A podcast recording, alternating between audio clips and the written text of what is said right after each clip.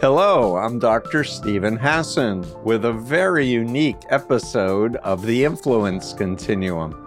Today I have two amazing guests with me um, Michele Rowlands and Bobby Samini. Michele and I know each other for a bunch of years. She's a survivor of the International Churches of Christ. She was a women's leader.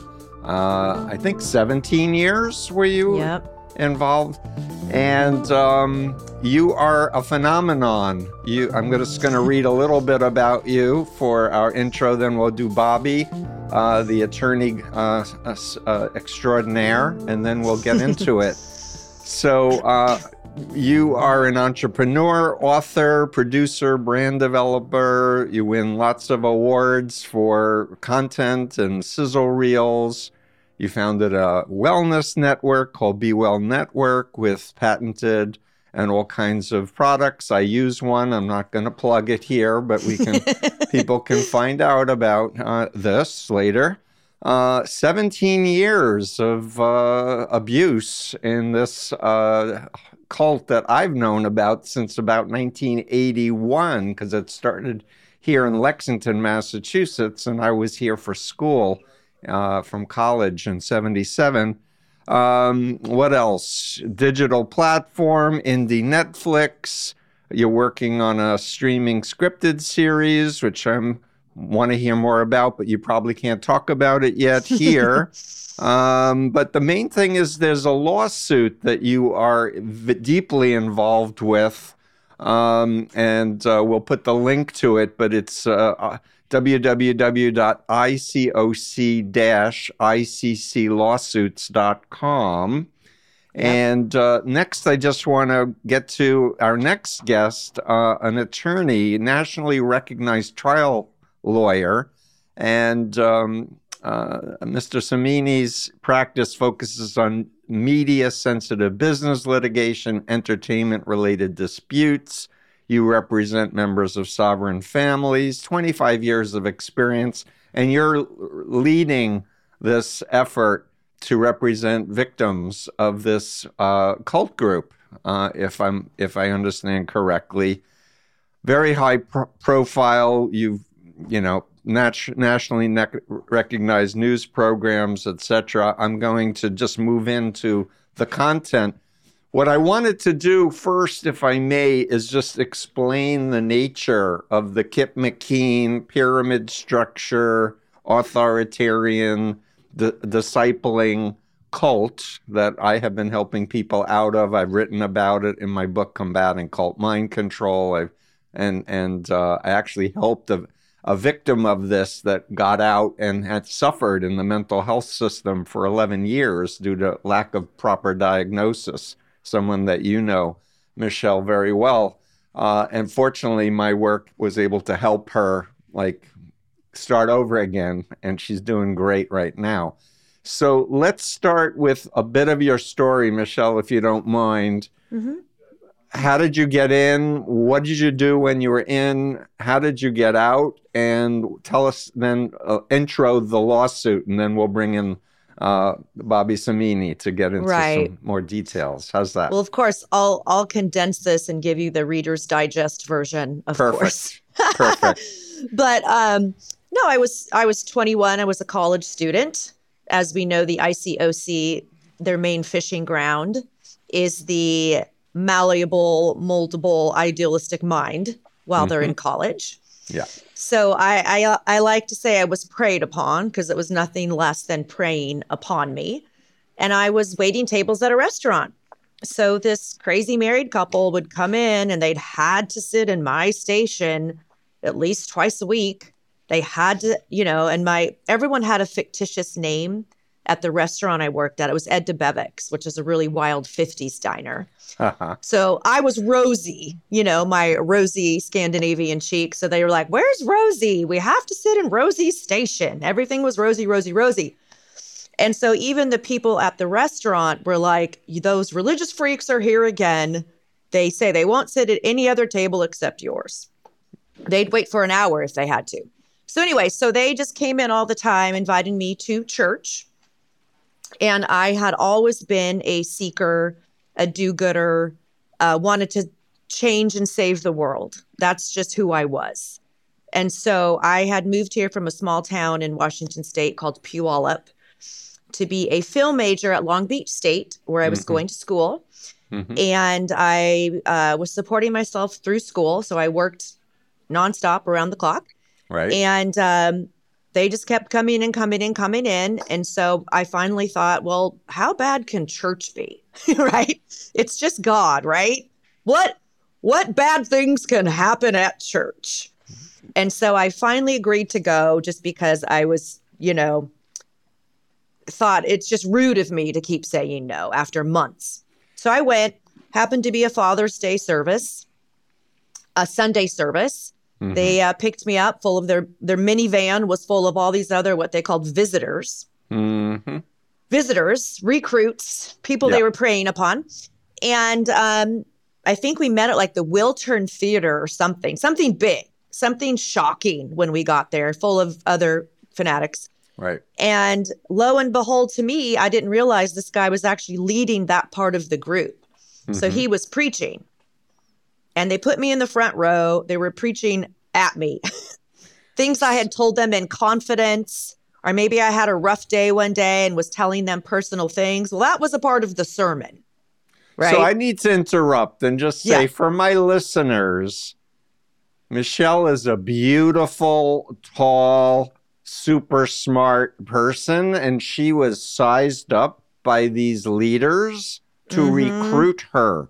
I know this because in a- as a Moonie recruiter, we were told recruit people at your level or better or higher. and higher Yeah. excuse me Right. and and and and you want to invest the time to build a relationship so people feel guilty when you're inviting them till they Yes. like relent because that's what happened to me in my recruitment and as i'm listening to you i'm like oh yes i know this story please continue You know the drill. It's a Yep. formula, the love bombing. So Yep. this was the love bombing stage exactly telling me how special I am. You're amazing. God Himself sent us to find you.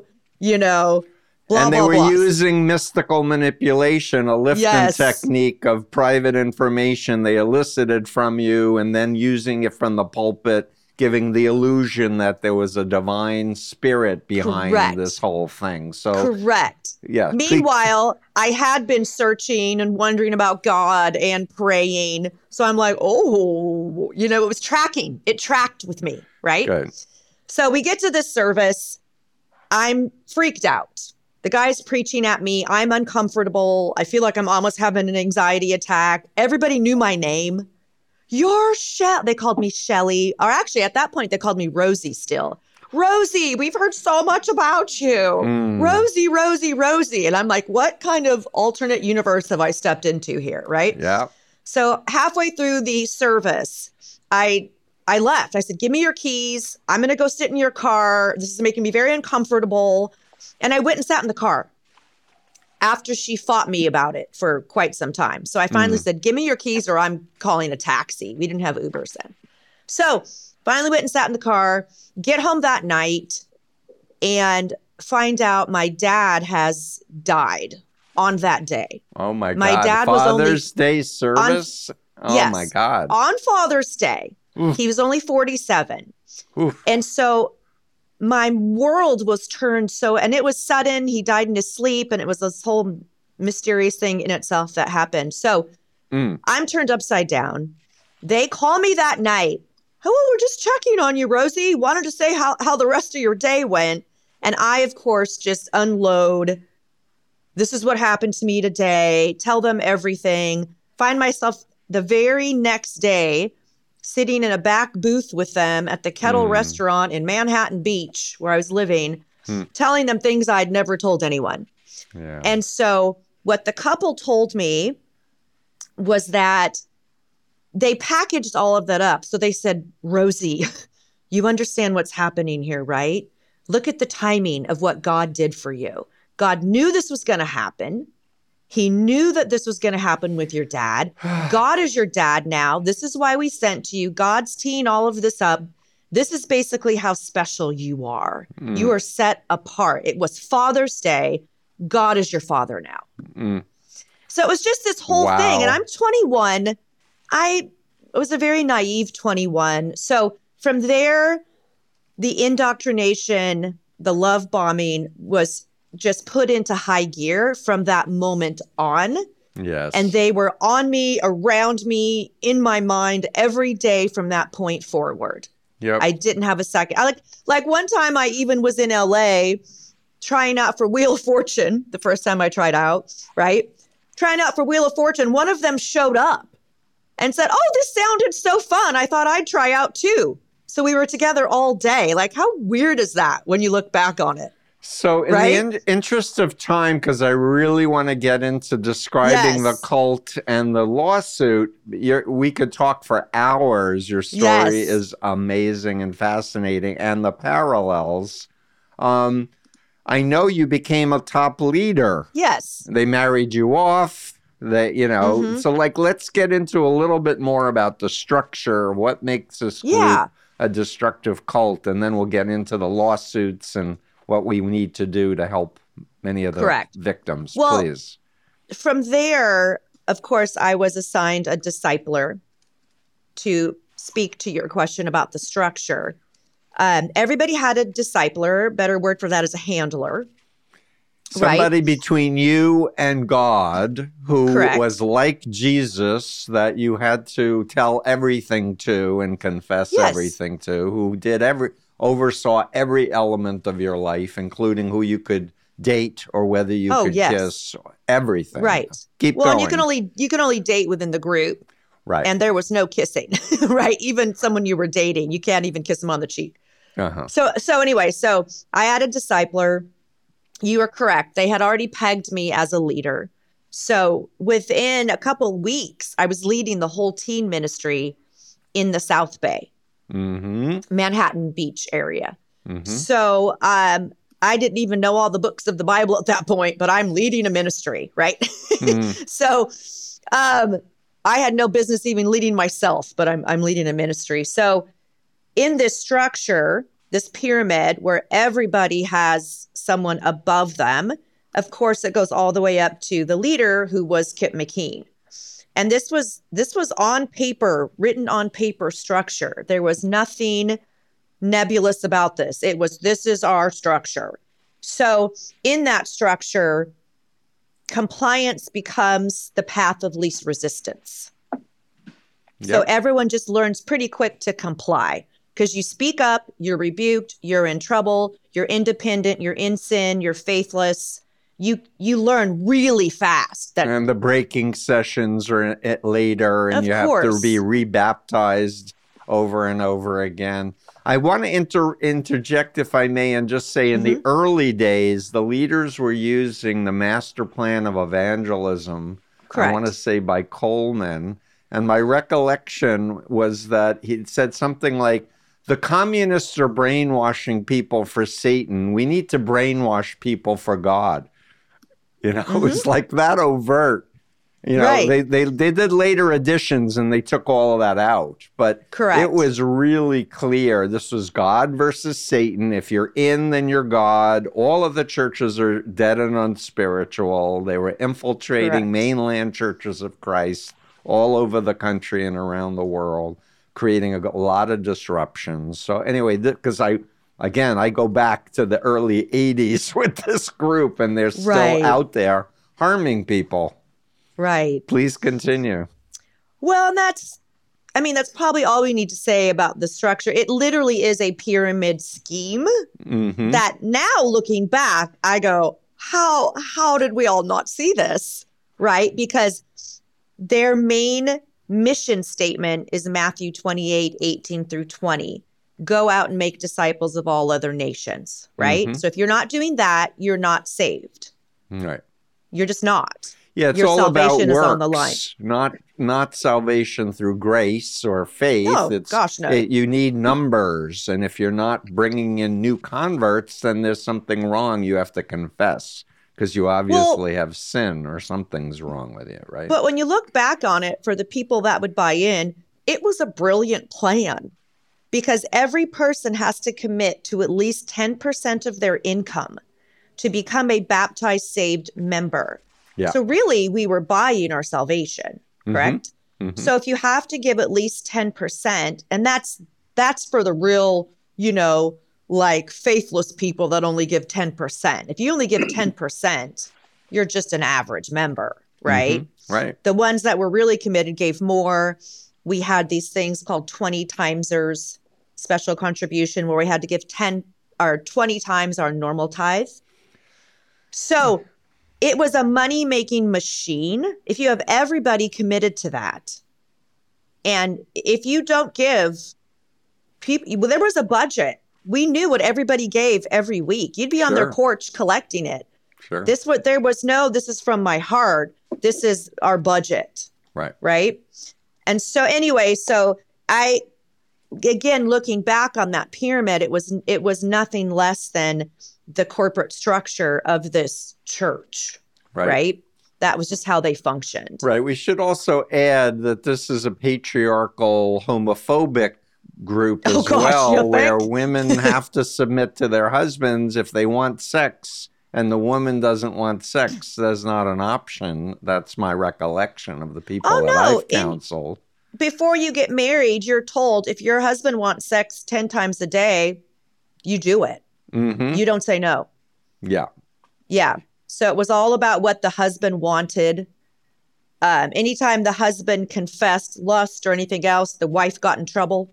Yep. She wasn't meeting his needs. Yeah. And they often would each have a discipler, and they'd get the other handlers would get together. If one of, Of the course. people were having doubts, then there would be a whole regime for how to what how what are we going to do to break the person or bring them back into line? Right. It was like we all had Right. an agent, you know, like I'll have my agent call your agent. It's like, well, my discipler is going to call your discipler and he's really upset with you. Right. And then you're like, oh no, so and so is upset with me, you know? Right.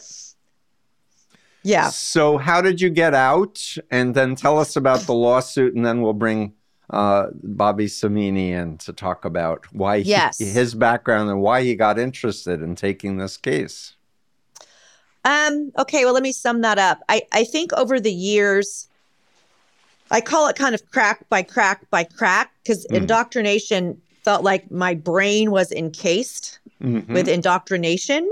where I'd have moments of clarity or moments of that doesn't feel right. Or if I'm saved, why do I feel so lost? Mm. Why do I feel so miserable 24 hours a day? Why do I cry every day? Why basically why do I hate my life? mm. and so and I was having anxiety and physical issues and my body was breaking down from the emotional and physical stress. And so yeah. Crack by crack by crack.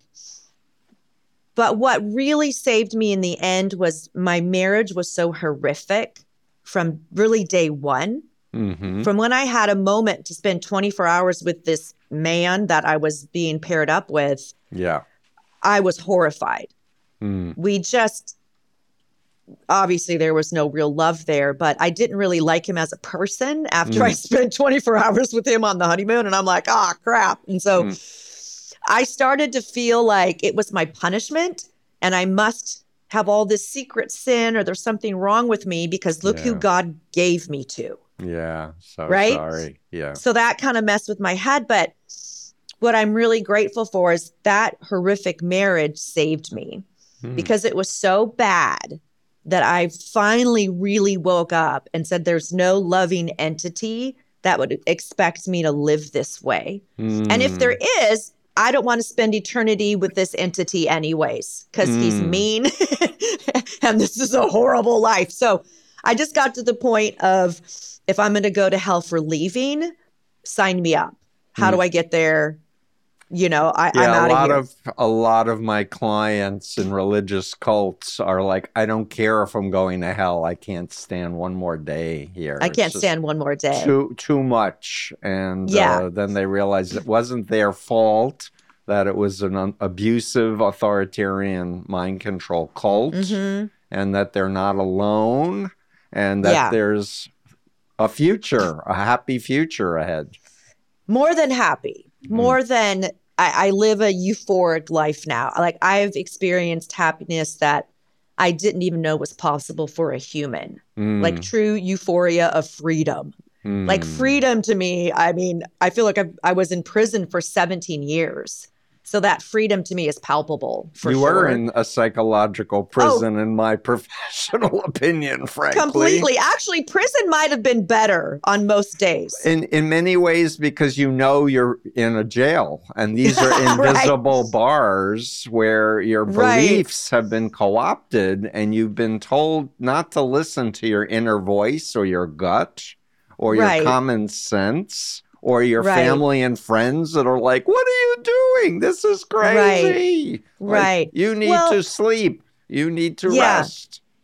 I heard an interesting analogy from someone that was in Auschwitz, Auschwitz, one of the Mhm. concentration camps. And she just had this great analogy because she was talking about indoctrination and how even a lot of the soldiers were indoctrinated that they were just doing their job, Of course. right? Mhm. That's what they say, but we were just doing our job. So she said the beauty of being one of those prisoners was that at least they knew who their enemies were. Mhm. They knew the enemy. When you're in a cult, you don't know who your enemies are. You don't realize that your the enemies are the people that are controlling you. It's The ones that true. should be, you know, your safe place, your comrades in this mission, they're really the enemy.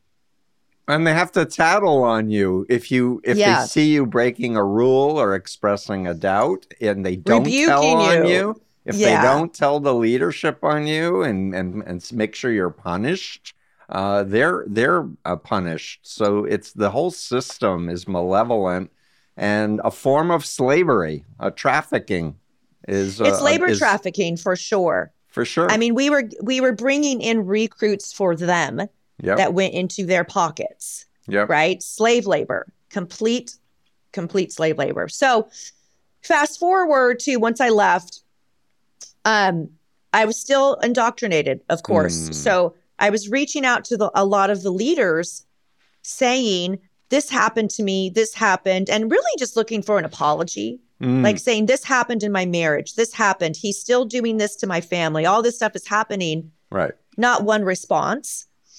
So I think over the years, I and I've even occasionally segue into Bobby here. I've known Bob, Bobby. I've known you for about ten years now. Mm, Yeah, So about 10 years. about ten years, I would check in with Bobby and go, "Hey, Bobby, is there any legal recourse to um, even giving all my money under compulsion or being told I'm going to hell if I don't give X amount or I'm going to Hmm. be disfellowshipped or whatever. And you know, that's such a slippery slope. You can't really go back. It's so protected under so many, you know, religious laws. So, about in this last November, Bobby and I were talking about something else, and he said, Hey, has there ever been any sexual abuse in the ICOC? And I said, Well, funny you mentioned that because I had just started getting all these stories on the podcast that I do. mhm. People were calling in about sexual abuse stories. Say the name of the podcast while we're at it. What the flock? F L O K, Okay. right? Cult survival stories. Okay. So we were doing a couple of uh, episodes where I was talking about my story, and people were calling in saying, How come we can't do anything about the sexual abuse cases? I'm a survivor of abuse in the ICOC, but I really thought I was an, anom- an anomaly, Mm. maybe, or a rarity, or maybe an enigma of, I didn't think it Mm. was so rampant. Ah. I really didn't. So once Bobby and I had that conversation, and I said, Well, let me kind of look under the covers here and see what I find. I sent out a little shot from the bow on our survivor page on Facebook and said, Hey, anyone experienced this? Let's talk. Yep. What happened just blew my mind, brought me to my knees. I had no idea, Steve hmm that people had been just the rampant sexual abuse and the cover up and the failures to report. But that strategic squashing of abuse, hmm where even a guy from LA, one of our defendants, would fly in and squash the abuse. And here's why you can't report. Here's what will happen. And then training them to forgive the abuser. Mm-hmm. And setting up meetings where these these victims had to sit with their abuser and tell them they forgave them. Mm. Right? He's your brother in Christ. You need to forgive them or you're in sin. Yeah, that's more abuse. Go more, on. it's secondary abuse. Yeah. yeah. So when we heard these stories and and and Bobby, well, he'll he'll share about his end of it, but Bobby was like, "How do I not jump in?" After hearing a couple cases, he was just like, "How how do I not tackle this?" All right, Bobby, right? you're up. Thank you. So you you knew uh, Michele for ten years. You knew that she had been in an abusive marriage, I'm sure, and this cult. Please take over. What what what what got you involved with taking this big case on? Sure. Uh, Dr. Hassan, thank you for uh, giving us this uh, forum to talk about this case and, and, and what's happening. Um, so, yes, I knew Shell for many years. Shell, as you can tell, is very high energy, and we would uh, we, we would bump into each other, uh, you know, at the school drop off or pick up, and she would tell me, I, "I've got a story to tell you, and I'm working on a book, and I want to tell you all about it." And I would get little bits and pieces. And then uh, from time to time, I'd get a little more from her. She'd uh, send me a text with a little more detail. And of course, I was interested to hear her story, but believe it or not, I never heard the entire story of really mm. what she had been through until very recently in the in the last uh, couple of years is when mm. she started mm. explaining to me what had happened and her experience and it was it was pretty shocking for me to hear uh, what she'd been through because um, I know Shell as a you know this vibrant uh, go getter um, you know, is just, you know, really doing some amazing things. So I had no idea that she had this kind of um, real adversity in her background. Mm-hmm. Uh, and we started talking, and then she started to share more and more about what had happened to her and, and some of the details.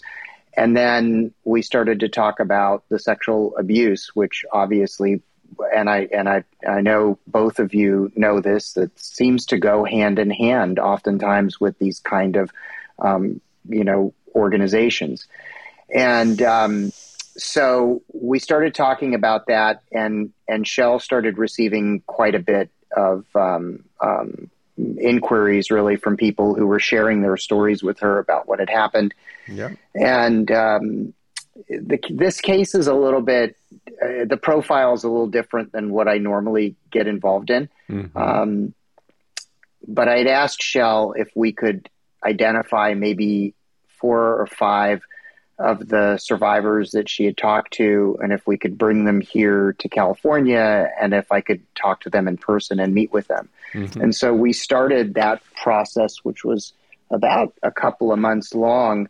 And um, the the first meeting we had was in my office.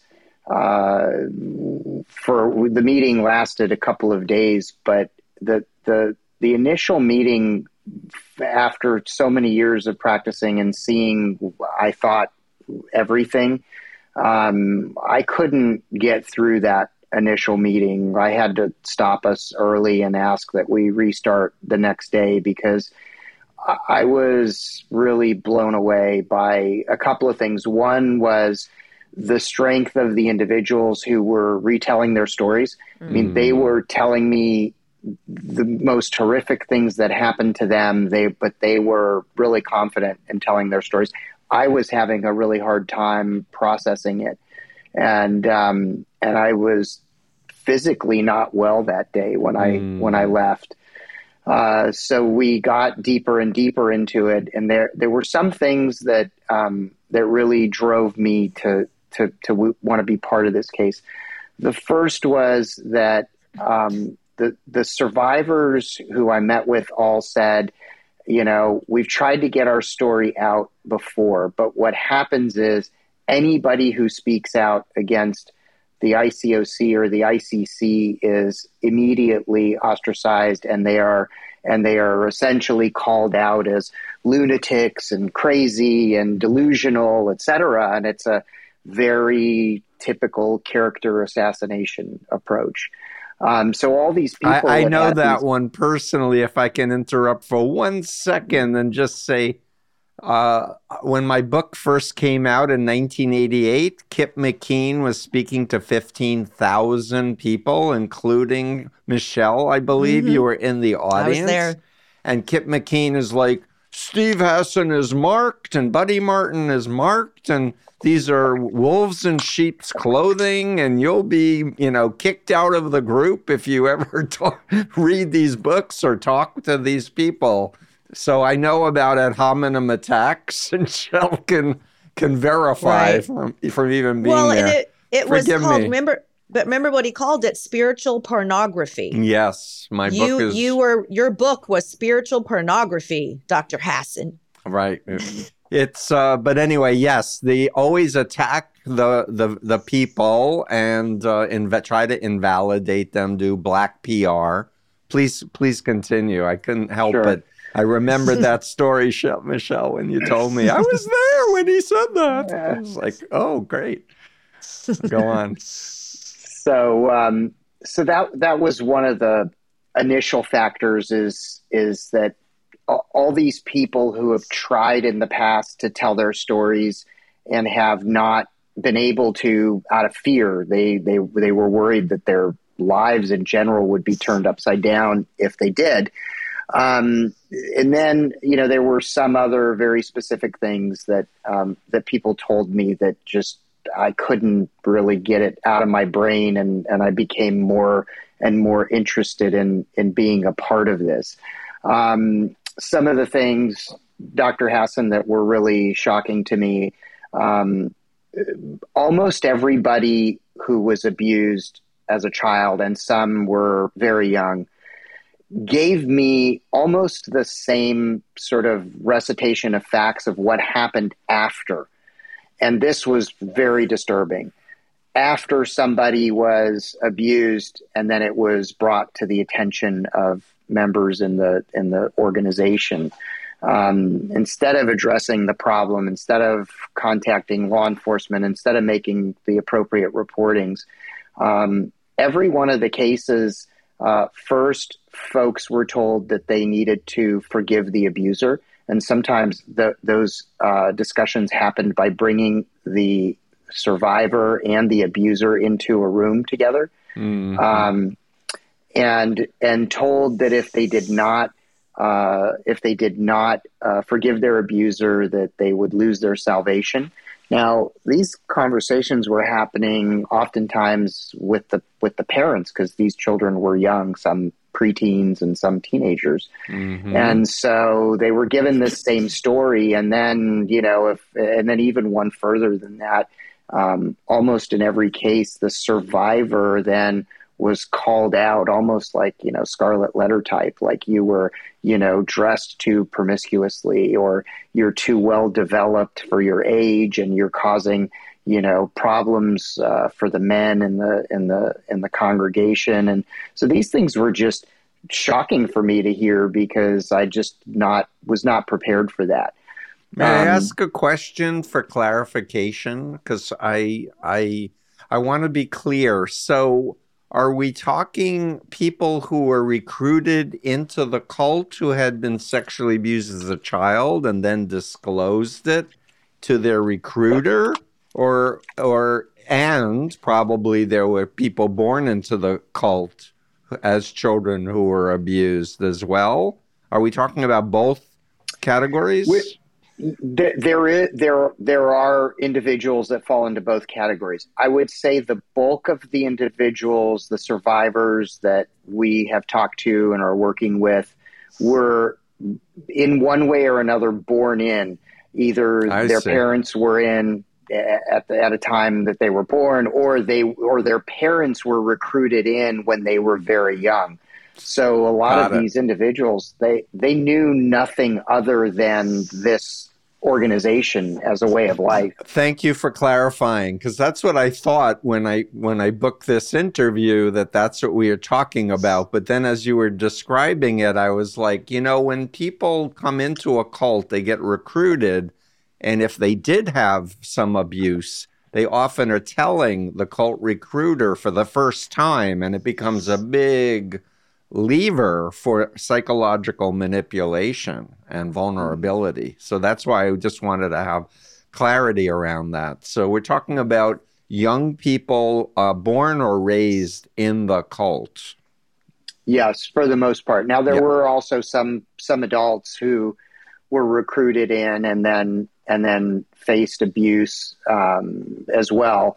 Um, but but the the initial group of survivors that that Shell and I spoke to and met with were the ones that were mostly very young when they were brought in by virtue of their parents being mm-hmm. in or recruited by.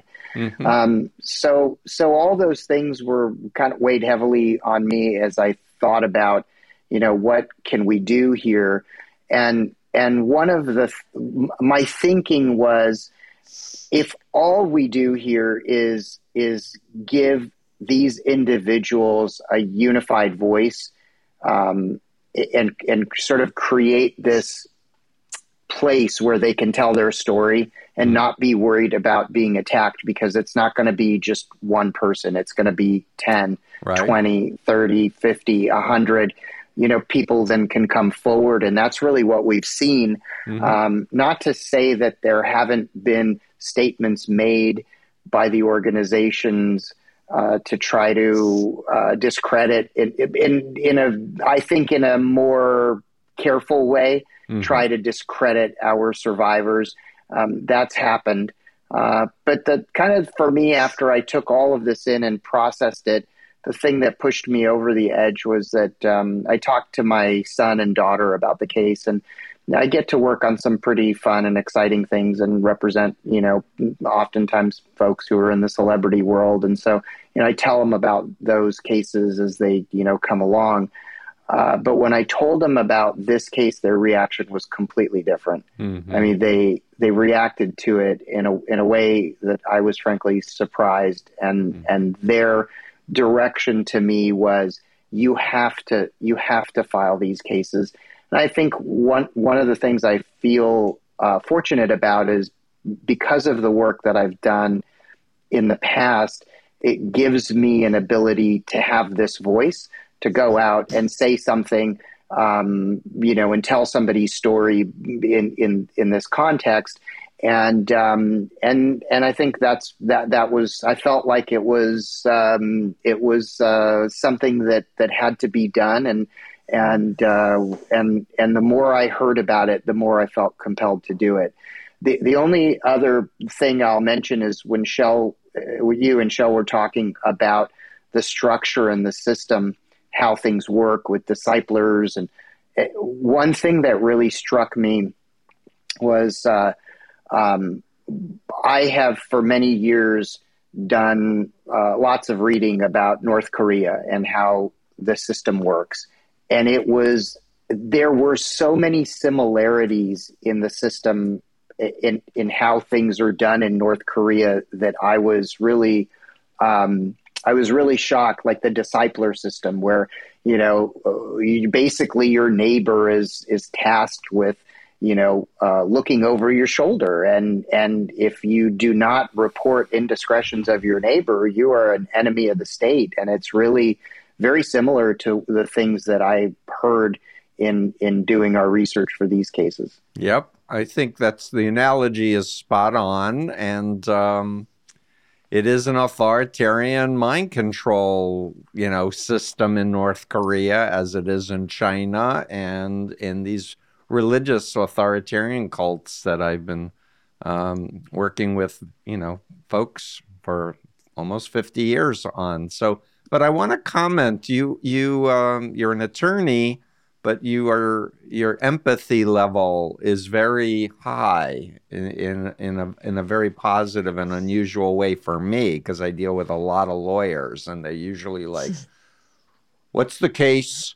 How are we gonna who who are we gonna sue? How much money can we get? And here the the mission is really wanting to empower people and validate them and, and bring attention uh, to warn other people. And of course, the ICOC is not the first religious organization that has been exposed as protecting predators and, and doing abuse.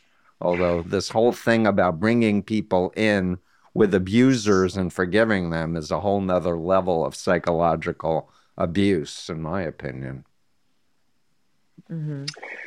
Well, th- thank you, Dr. Hassan. Yeah, I will say um, I um, I am aware of how fortunate I've been to get to this place, and I think uh, with some age and some experience, I think you get to a place in your life where you start thinking your purpose is greater than you know just doing your job and you know uh, earning a living. And so i viewed this case as like it was it was like a it, it was it was something that came to me as a wonderful opportunity to do something good that, and that's that's that's what we want to do.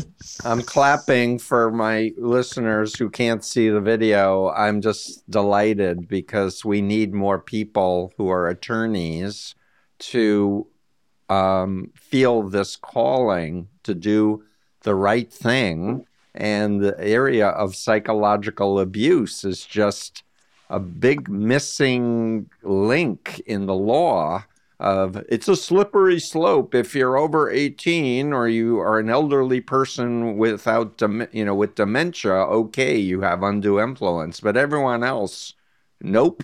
And it's like huh? What? What are you talking you know what about trafficking law fraud force and coercion? How come that applies? Because i agree. Mm-hmm. i believe this group is doing labor trafficking. The cult i was in was certainly doing labor trafficking sleep deprivation, you know, just countless hours of unpaid work. And the leaders are making a fortune typically. Mm-hmm. Mm-hmm. Yep. So can I interject something, Please. Dr. Hassan? Yeah, of course. Because you I have to call me Steve, Michelle. Come on. All right, Sorry. Steve. and you too, Bobby. At this point, okay. now we know each other.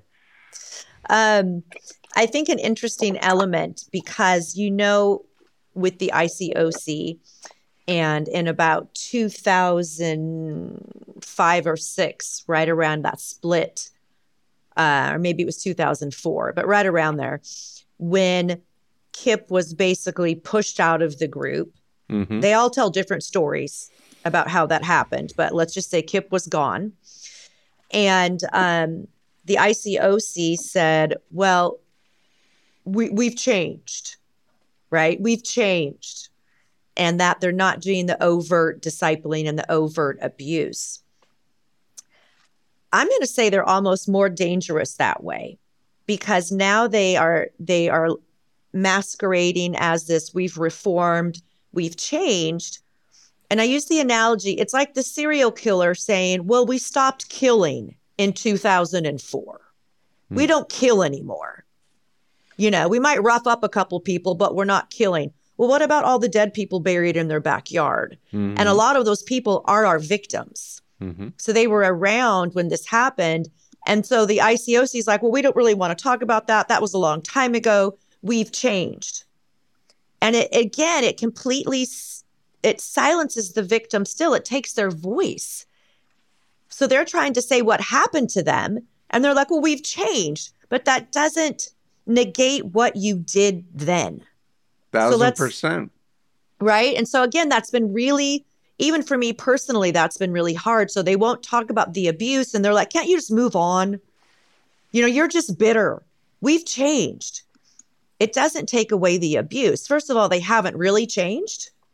They might be a, a kindler, gentler cult on the outside, right? They're not as overt, but they have not changed. And I know that personally from the conversations I've had with them. Mm-hmm. But that's one of their defenses now is well, when Kip left, we changed, and that was all Kip. Yeah, but well, I really? need to I need to validate you by saying every frickin' authoritarian cult that gets caught says that. Like it's like a, it's just the stand. Scientology said it. The Moonies said it every single group are like we we got rid of the bad apples and we've changed and it's like huh Right. And here's what one thing that proves they haven't changed. We have all these victims now talking with specific incidences of people that are still in charge. Ah. Those people have put out public statements Mm. saying, We didn't know. We are shocked and appalled, and we are investigating this. Really? Because you were the one that about 15 people reported abuse to, and I was there, so I know. Right. So if you've changed, I think your approach would be a lot different. Like, wow, do a public apology, do something. But to continue to deny that the abuse even happened Yeah. it's just evidence that you you, you still don't care and you still haven't changed. Mm-hmm. Right? Yep. For sure. Yeah. Yep.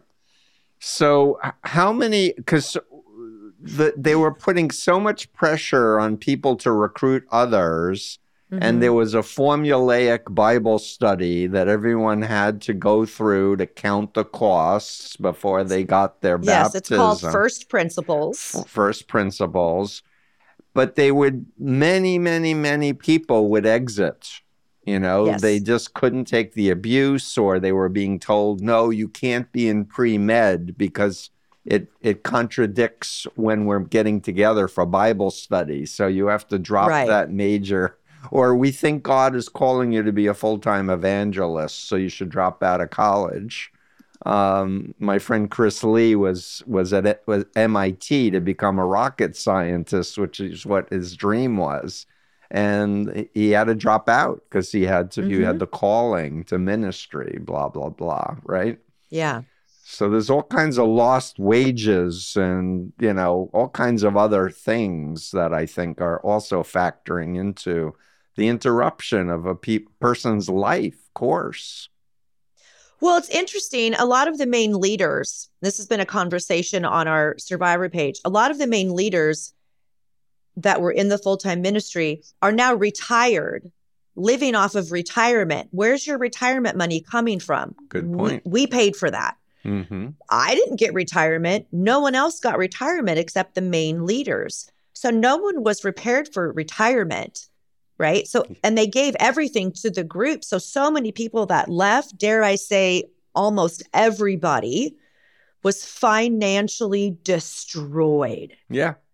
No retirement plan, spending their kids' college money, wedding rings, say, gone, everything emptied out. Yep. So I left that group with the clothes on my back. Mm. No career, no nothing. Mm-hmm. I mean, I was starting over at ground 0 Mm-hmm. you know, at age 40. So my biggest earning years were gone, Yeah. the prime of my life. So I had to become an entrepreneur. I had to put it in high gear. I had to sink or swim. There was no Mhm. safety net for me. Yeah. But again, when I see these leaders now, one's living in Maui, the other one's retired, living by his grandkids, just went on vacation. Well, when he got back, he got served papers. So that was awesome, Good. right? Hope you had a great vacation. Here's your fucking papers. Anyways, but you know, these people are just now they're What just the living their best life. What yeah, the- what the flock? but you know, it was all about the main leaders. They all got taken care of yeah. Yeah. now they're retired Yeah. and living their best life and everyone else is like okay well i hope i can you know Yeah. pay my rent this month so I'm yeah. going to add one more, in my opinion, a real crime, which is a lot of people got so burned by this cult that they gave up on God and religion and Mm, afraid to mhm. open a Bible even because they were so abused. Yeah. And and and that that's another level of emotional harm that I, I think judges and juries need to understand when you because a lot of my clients describe feeling spiritually raped. yeah that's a very common term Yeah, because I Yeah. felt that way in the Moonies when I got out. It was like, how can I trust God? I was praying all those hours. I was, you know, doing all this Right. sacrificial work, and I find out I was lied to and mind controlled into following this creep, who is Right. uh, himself a serial uh, sexual predator, Sun Myung Moon. right well and it's it's the bible becomes a trigger unfortunately a lot of people talk about because it was so weaponized Yes. and those scriptures were used as weapons yes. that i mean we, i have some survivors that i mean they they can't even open the bible it literally triggers them they, they will shake Yeah. you know because it was they were just well, they need so, so therapy. damaged the good news is Yeah. you can rewire your mind and, and neutralize all those triggers, but you have to understand. You need the psychoeducation to understand, you know, what is, Right. you know, the influence continuum and the BITE model and, you know, understanding North Korea or understanding pimp or traffic or mind control is a great frame to then you know compare and contrast your experiences and yeah Right, sleep right. control clothing control food control rigid rules and reg- you know you just go down the list and you're like holy mackerel this really is authoritarian control Right, right. Well, and I was going to share something about um, Bobby here, and even you know piggybacking off of some of what he said, great because one of Bobby's goals in the beginning, like he said, was just to give everybody a voice, hmm because that in itself is healing. And so, giving people a voice and allowing them to tell their stories without fear yeah and even having that legal protection of a filed lawsuit, right? So, excuse me, so they can't get defamation of character thrown back in their face or, you Mhm. know, threatened legally. hmm And the articles have functioned that way as well, whether it be Rolling Stone or The Guardian or LA Times. It's really functioned to give them a voice and help them take their power back. yep So that was, and I didn't really even understand it when Bobby first mentioned that to me in the beginning the Mhm. power in that, in letting them tell their story. Because Mhm. these people, this is a civil suit, right? Mhm. These people, these survivors are not in it for a financial payout. They really are not. Hmm. They don't care. They just wanted to tell their story. They wanted to feel heard. Mm. So one of our survivor pages, and you know, I think Bobby jumps on there occasionally, but Bobby's like a rock star in their world. They're Mhm. like, you know, everyone's just Team Bobby. I call it Team Samini, right? Because he stepped out and gave them a voice really Yeah. on his own dime.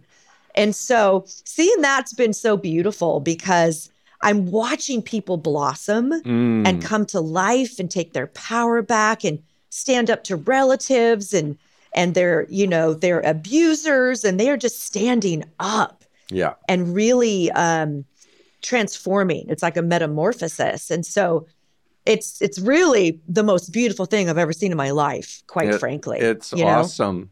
But if I may say, Mhm. in the past, where there have been lawsuits, it's been more about the money for lawyers. And they're Mhm. typically a gag deal at the end where nobody can share their stories again. And for me, after all these years of work, I really want the law to change. And ultimately, Mhm. I want the law to hold these groups accountable because why are we subsidizing them with our tax money, yes giving them tax exemption status for lying to people and trafficking them? That doesn't seem just to me at all. right Um, Steve, one thing, uh, and I'm so glad you brought this topic up because nobody ever wants to talk about this economic side of it. So, when I first started um, meeting with survivors, I asked them, you know, why haven't I, I don't see any filed suits, and you know, what do you know why folks haven't filed before?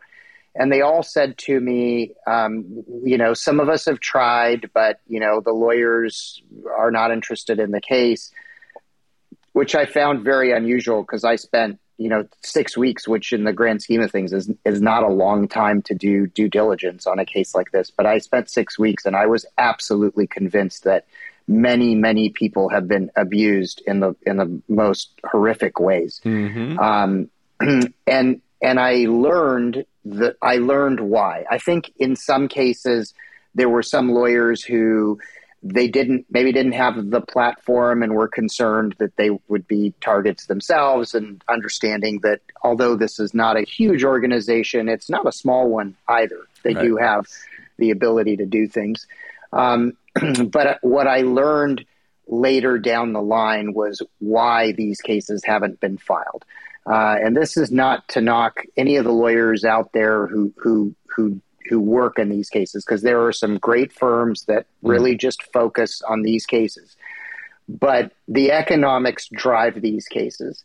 And so if you have a case that you're going to file against the Catholic Church or the Boy Scouts of America, you know there's going to be a payday at the end, and you know that the legal theories to get you there are pretty straightforward. So mm. if somebody walks into your office and says, I was abused as a child at one of the archdioceses, at that point, it's really just a factor of how much time is it going to take and how much money are you going to get.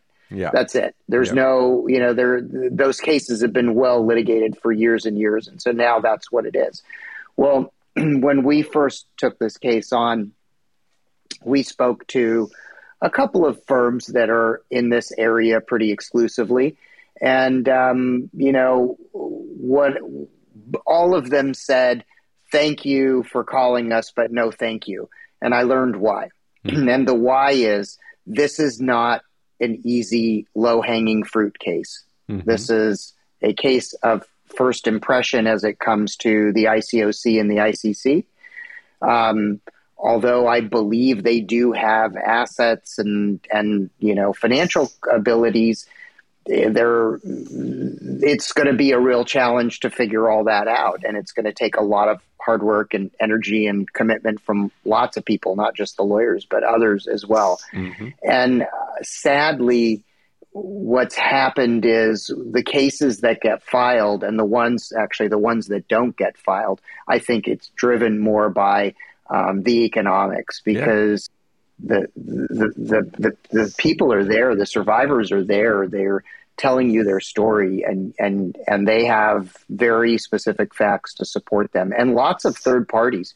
When we filed these cases, the thing I was most moved by was that we had so many people contact us who said, I was not abused in the church, but I was there when it occurred and I know things and I saw things and I was afraid to come forward, but now I want to come forward and do the right thing. And that was extremely moving to see awesome. people do that because they have absolutely nothing to gain and and mm-hmm. and everything to lose by doing it. Yeah. So I, I agree there there has to be some change in in in the laws here to to stop this from happening and not just rely on lawyers to file cases because the lawyers, for the most part, are going to file the cases that have the economic recovery as a certainty.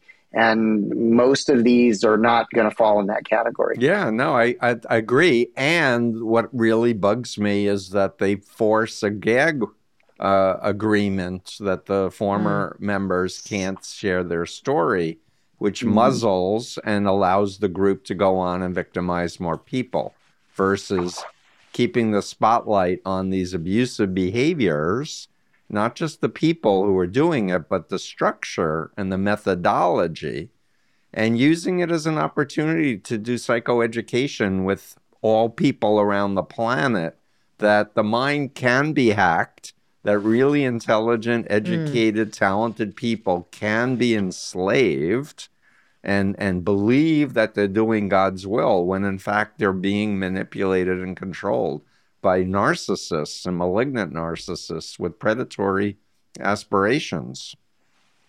Mhm. Yeah. Well, the last thing I was going to say here, Steve, I know we're probably wrapping up soon, but you know, the ICOC has about 1.2 million defectors, right? Since 1980, let's say that revolving door. Um, That's a lot when, of people. That's worldwide, right? It's yeah, it's international. It's mm-hmm. worldwide. Mm-hmm. Um, all those people are finding their voice, and it's interesting to see it. I c- kind of all coalesce at once. So really, thank you to social media. People have found each other, and we have that survivor page where people are swapping stories. What's the name of the survivor page on uh, Facebook?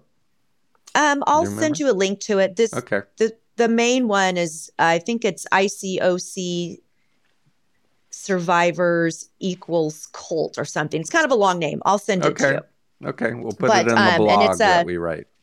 Yeah, yeah. But what's happening is all these people have come together And this is a group, if you think about the ICOC, and Bobby and I have mentioned this in the past, all of the survivors and defectors that we've talked to are some of the best people you'll ever talk to in your entire life. Mm-hmm. Like salt of the earth, just honest, authentic humans that really wanted to do good on the planet. So you've got all these amazing people, but it's combined with some of the worst people I've ever met in my entire life. Mm. The leaders, the lifers, the ones that are hanging on and refuse to apologize, the ones that are yeah. just, you know, retired now, living somewhere. But so you've got the best people I've ever known in my life mixed with the worst people I've ever known in my life, mm-hmm. right? Kind of two subsets of people. But these people that have a story and are marching forward together, they're feisty now. Good. They have found their voice and there is no shutting these people up. So well, once they started talking, they're talking. And they now are on a mission to make sure that this story is heard. So it's really a beautiful kind of piece of history that's happening. People that were afraid to talk, oh, they're talking and they've and, all got a story. and kudos to you because you are a role model of a not just a survivor but a thriver and really it's inspiring uh, and I hope that people who are listening Thank to you. this, whether they got uh, you were in the Jehovah's Witnesses or any number of other religious cults, who are listening to this story, know we we have we have a lot of community of people who won't yes. won't won't judge you for that the fact that you agreed to all this abuse of behavior um, right. directed right. at you and such right well and that's what that's what has born our new um, nonprofit our 501c3 which mm. is called free to be free then the number two and then the letter b because we have so many survivors bobby and i we we can't even get to them all we've had over almost 1200 phone calls come in great over 100 cases of strictly um, sexual abuse mm-hmm. but hundreds more of all kinds of abuses mm-hmm. you know physical financial mental emotional of course mm-hmm. so now we're just figuring out ways to, to help as many people as we can once we opened up this can of worms, now it's like, okay, now we have to help the people. So, it's and I'll wonderful. keep you posted on that. Absolutely. Yeah. I, I want to thank you both um, so much. And uh, we'll put this out on the podcast, The Influence Continuum. We'll do a blog with the video uh, on freedomofmind.com. And I hope we will stay in touch because uh, I really, you know, that's my hope as I yes. get older and older, we can give voice to the people who've suffered, change the law itself, uh, and make it a crime to psychologically and emotionally abuse people and sexually abu- allow sexual abuse. Yes, so. agreed. I'm in. Great, Bobby. Last words. yeah.